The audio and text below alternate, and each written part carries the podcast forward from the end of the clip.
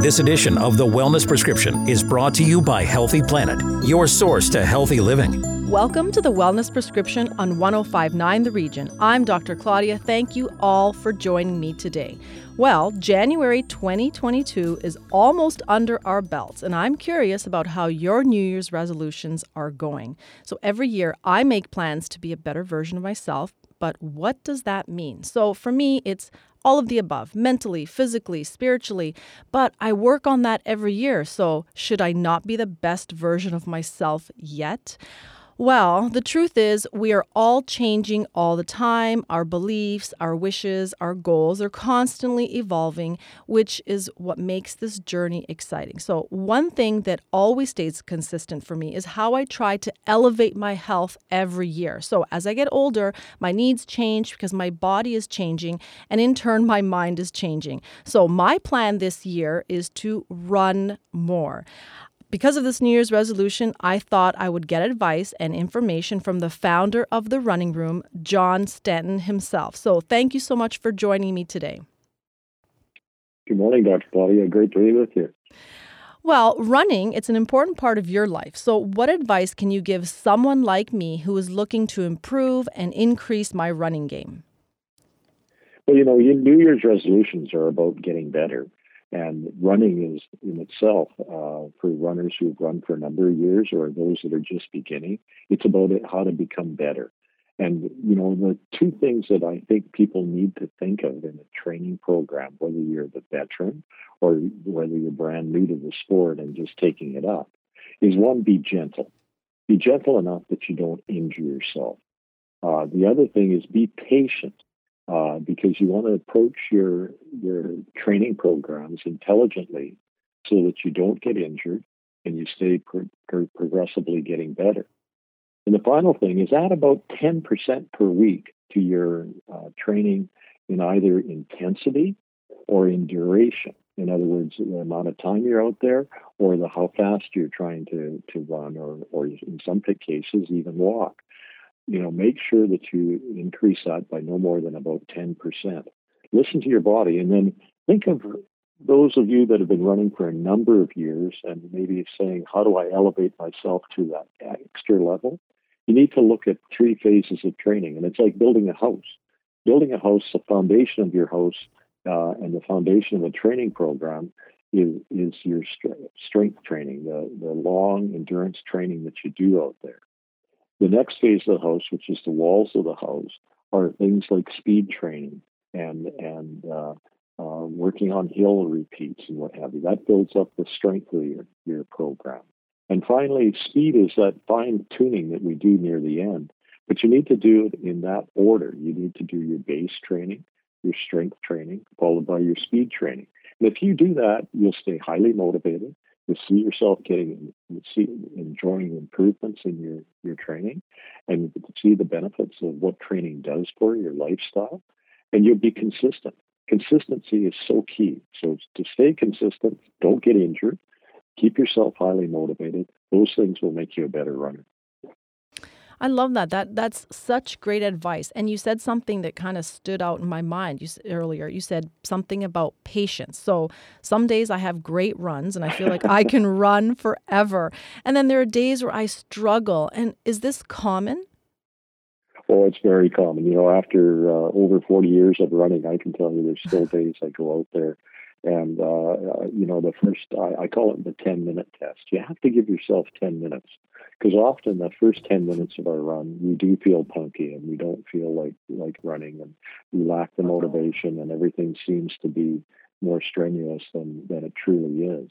But after we run for 10 minutes and warm ourselves up and get our cardiovascular system warmed up and get our, our mind awake, uh, then all of a sudden we start to enjoy the run. So I, I tell folks that what I do is I give myself 10 minutes. If if I feel funky when I wake up and say I don't feel like running today, I'll go for my run and I give myself permission to turn around at 10 minutes and come back home.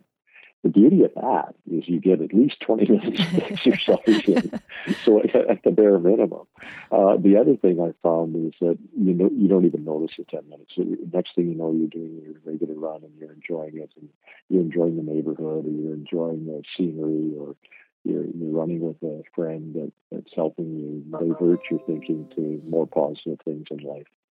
I like that strategy. And so I feel like that's probably my problem is I'm not you know, I do get beyond the 10 minutes. I do, but it's like I struggle with the idea that every run for me should be epic instead of just focusing on the fact that I made it to go for a run and I got a minimum of 20 minutes exercise in there. Is that kind of the idea that we should be focusing on just the fact that you're out there getting a little bit of a run? Well, that's right. And type A personalities like yourself, it's further, faster, but it's better. That's what we think.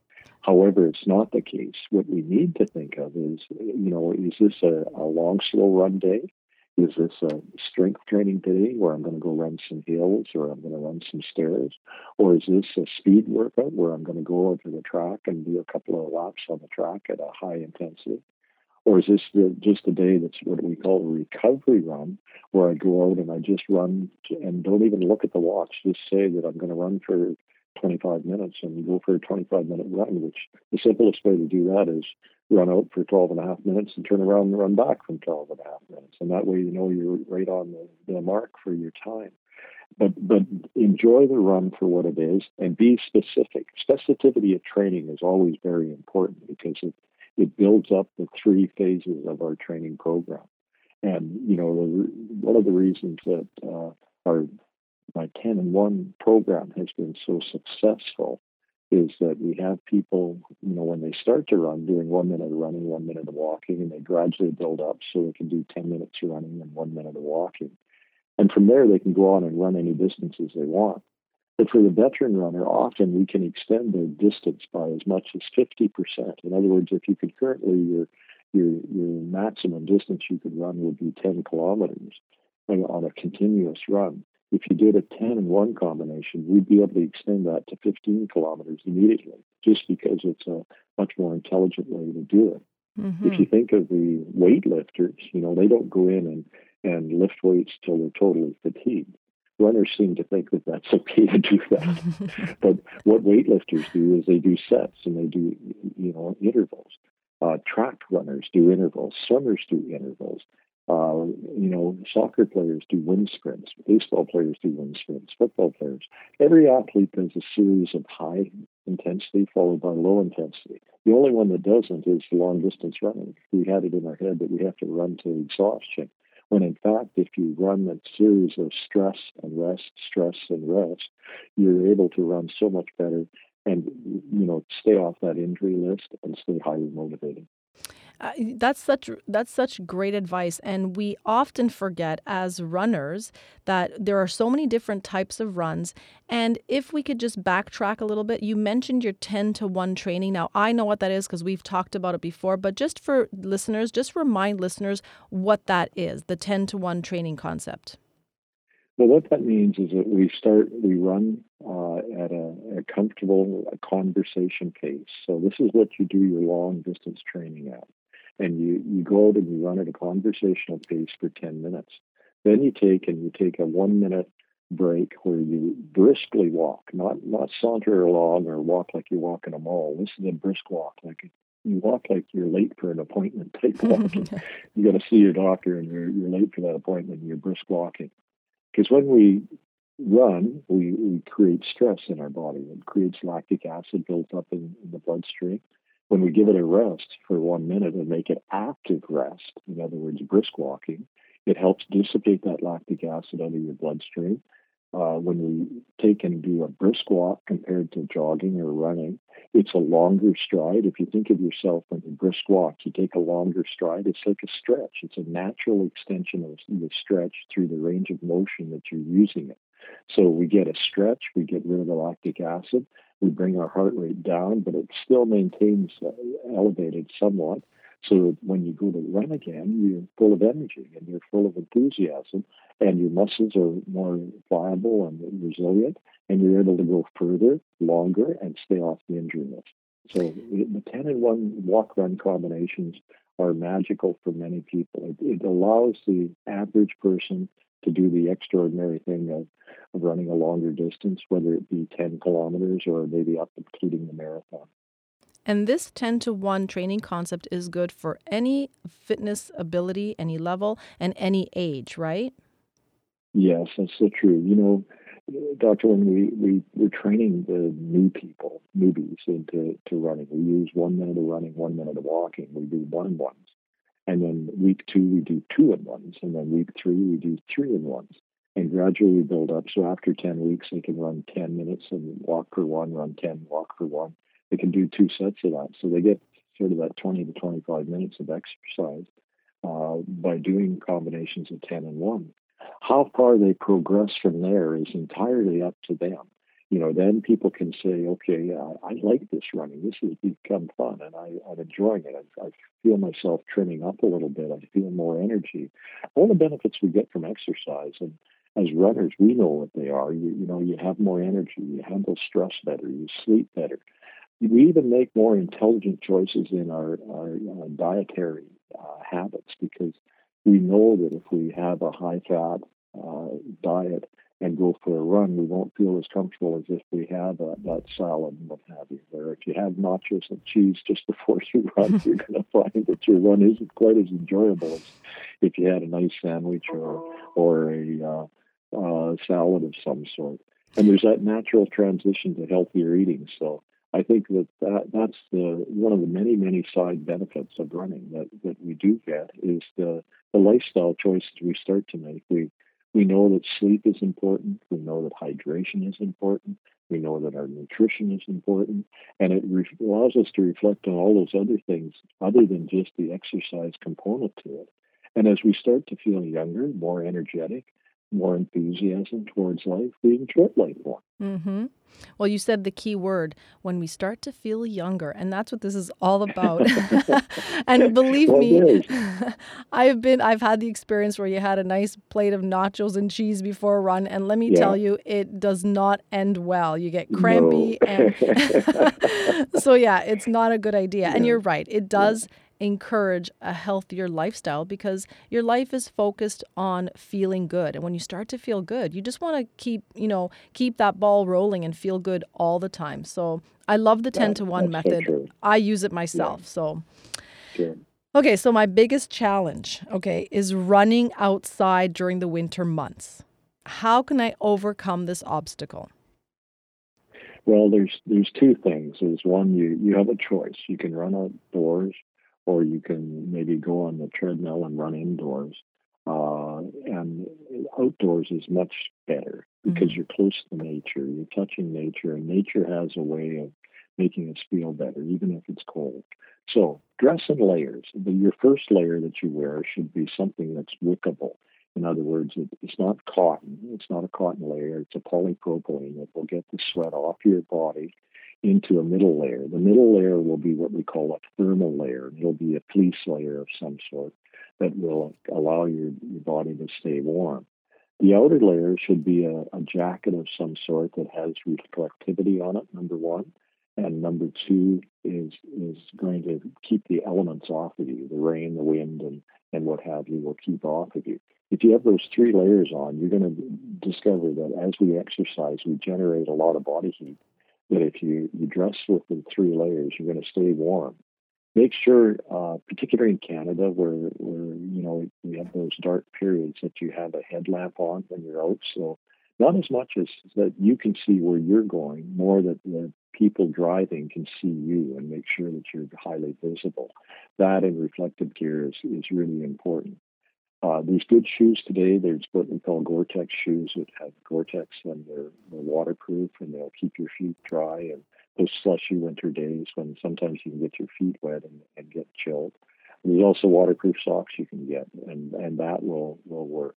And and then simple things like wear mitts rather than gloves because mitts are m- much warmer. Your hands will stay warmer in a mitt than they will in a glove, and and that will help and and then uh, make sure that you do simple things like when you start your run, take a look at the weather channel and, and just say, hmm, where am I going to go? And if you see the wind blowing out of the northwest, then you head into the northwest, so you run into the wind on your way into your run, and on the return, the wind will be at your back so that you know you won't chill up and freeze up at later stages of the run. Because sometimes if you start with the wind at your back and you turn, then you realize just how cold it is.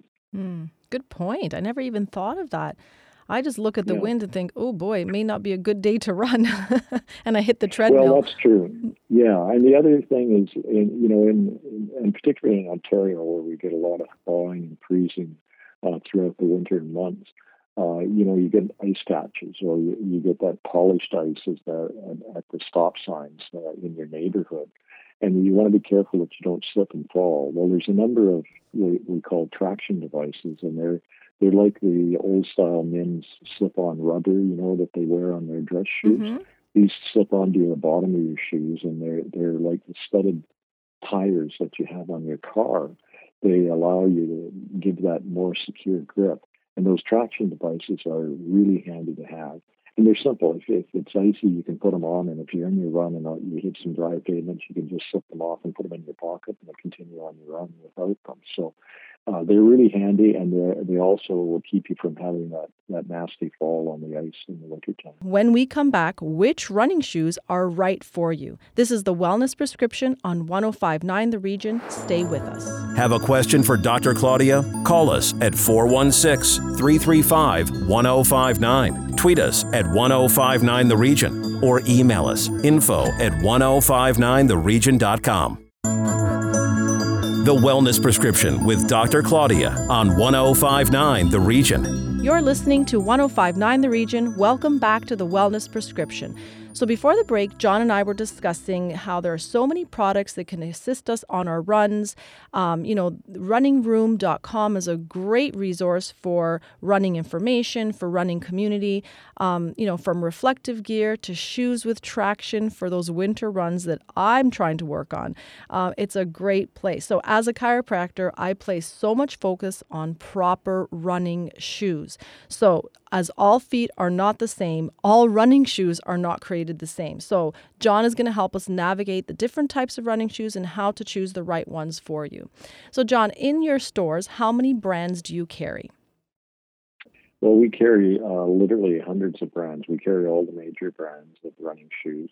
And you know, when people come in and they look at the shoe wall, they see this multitude of shoes, and it's kind of overwhelming because they, they kind of look at it and go, "Wow, uh, you know, where do I start?"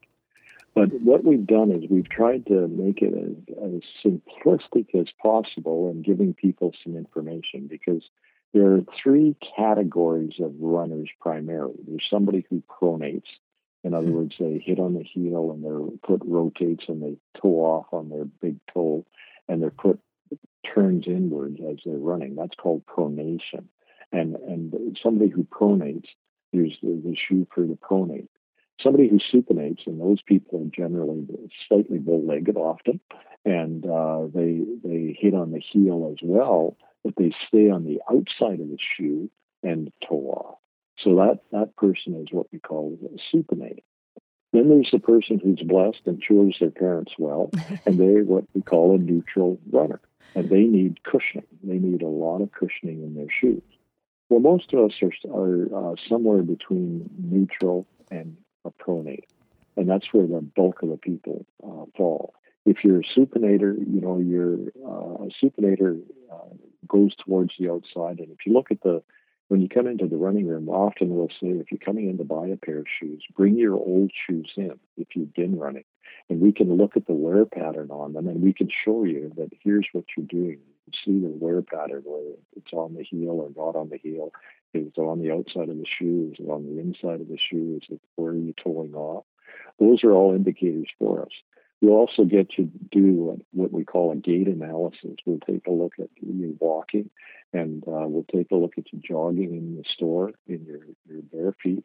And that way we can see do you toe out a little bit? Are you straight Put it on your, your landing? And then we get a shoe that's right for you. I often caution people on buying a shoe that your buddy is wearing. So often we, we have a buddy who inspires us to run, and uh, they're our motivating factor uh, don't necessarily follow in the same shoe you want to follow in their footsteps, but not in the same shoe in their footsteps.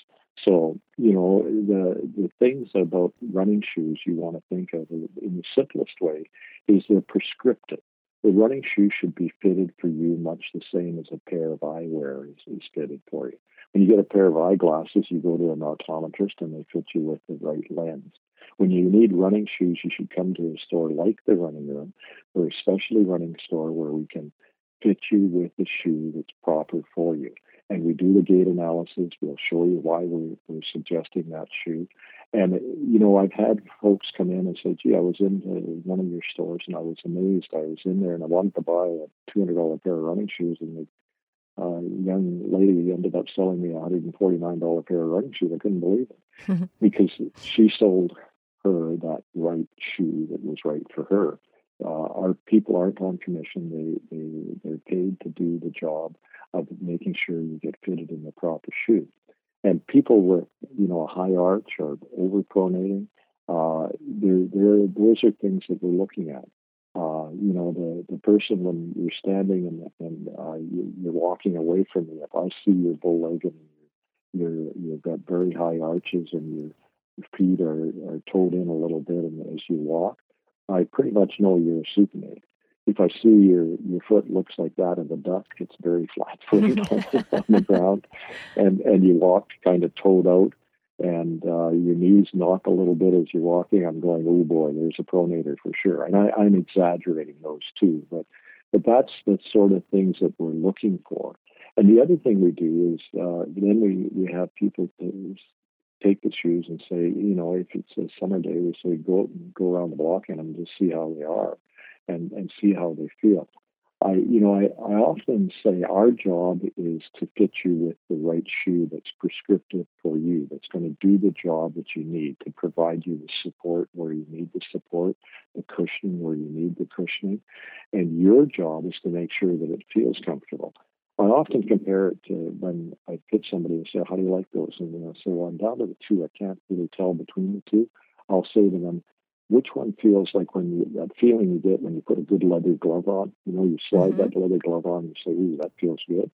Which shoe feels like that? And I say, Oh, the left one. You know, say, okay, well then that's the that's the shoe you should go to. Because if it feels comfortable today, it will feel comfortable after five kilometers. But mm-hmm. if you if you have any sore points uh, after five kilometers, they're going to become very sore points. So make sure that you get fitted properly. Make sure you're comfortable with the shoe. Make sure the sizing is right. You know, we used to use a tool called the Brannock, and we still have them in the stores for, for measuring people's foot size.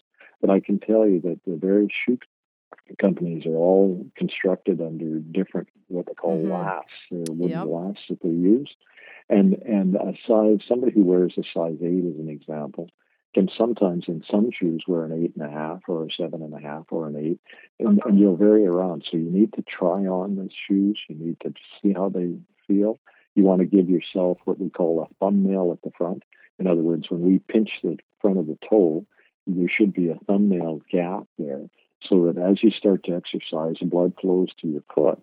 And as blood flows to your foot, the longer you're out there, the more your foot's going to swell a little bit. So you want to make sure you can accommodate that. So for most people, if you take a dress shoe where you wear a size eight, you're probably going to be on a running shoe a size eight and a half at least. Mm-hmm. Very true. And it's so important to understand, and I say this about a thousand times a week the shoe that you run with is going to impact your run. I've had that experience myself where I've been on vacation or I've been visiting family and I bring the wrong shoes or the, the shoes that aren't. and you know what? It really impacts your run. And then, and then you have sore feet and then in the long term, you can develop things like sore knees and sore backs because yeah. your gait is off, which means that it's completely thrown off your natural biomechanics. So it's very important to select the right shoes. And that's why all of your staff members are so highly trained and so great. And yeah, they may not recommend the $200 shoe if the $149 shoe is better for you. That's such a great, great point. Well, we, we try to instill uh, thought process with our staff that you know that person coming in isn't buying one pair of shoes. Mm-hmm. They're coming in to buy one pair of shoes, but if you do it properly, they'll return in the next five years and buy four or five pairs of shoes. So look at that sale as a five-year thing, so not as a one-off sale. So, and and I, I think that that's important, and that you know, we want to make sure that that person runs for five years too, that they're not getting injured. And, mm-hmm. and uh, it's so important to have them in the proper shoe. You know, there's two things that causes injuries: ill, ill prepared people, or poor training techniques, mm-hmm. or improper shoes, or a stumble and a fall of some sort. Right. Well, those three things can be, you know, controlled to a degree if you approach your training, you know, with an intelligent approach to it. And shoes are get yourself fitted properly. Uh, and then the other thing is keep your running shoes for running. Don't use them for going to the local coffee house or going to get groceries and what have you. Yeah. Use your old pair of running shoes that you're no longer running in, but your shoes that you're currently running in, keep them for running after you run, make sure to you know unlace them and and uh, set them so they can dry out if they've been wet, and uh, you know they'll last much longer, and your the performance of them will, will last a whole lot longer as well. Well, John, I feel like I learned so much today, and I'm feeling so inspired to get running outside. And I may even try to do it, uh, you know, even though it's going to probably at some point be like 20, 30 below zero. Um, I'm going to give it a try. So I can't thank you enough for joining me. If listeners, I know you've said it, but like if listeners want to learn more about the running room, find out where the locations are, please remind us all where we can find you. Well, the, the easiest place is go to runningroom.com. There's a whole battery of information there. And if they have a question that they'd like to ask me personally, it's a simple email address. It's John, J O H N, at runningroom.com. And I'll, I'll, be more than pleased to try to answer their questions.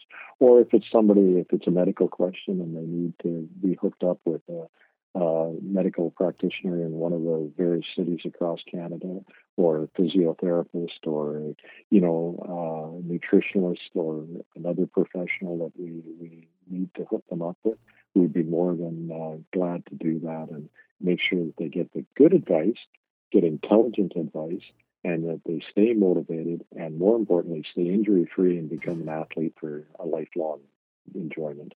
I love that. Thank you so much. And also, your Twitter account is loaded with great inspiration for daily runs. I, I, I turn to it all the time when I'm feeling like I just can't do it. So that's another great resource. Thanks again, okay, John. Terrific. Um, okay. Everybody can also find me at Claudia underscore Macchiella on Instagram or my website, claudiamacchiella.com. That's my show for this week. If you missed it, go to 1059theregion.com or wherever you get your favorite podcast, including Apple Podcasts, Spotify, Google Podcast, Amazon Music, and of course, Audible. I'm Dr. Claudia. Thank you for listening. The Wellness Prescription was brought to you by Healthy Planet. Order online at healthyplanetcanada.com or go online to find a location nearest you.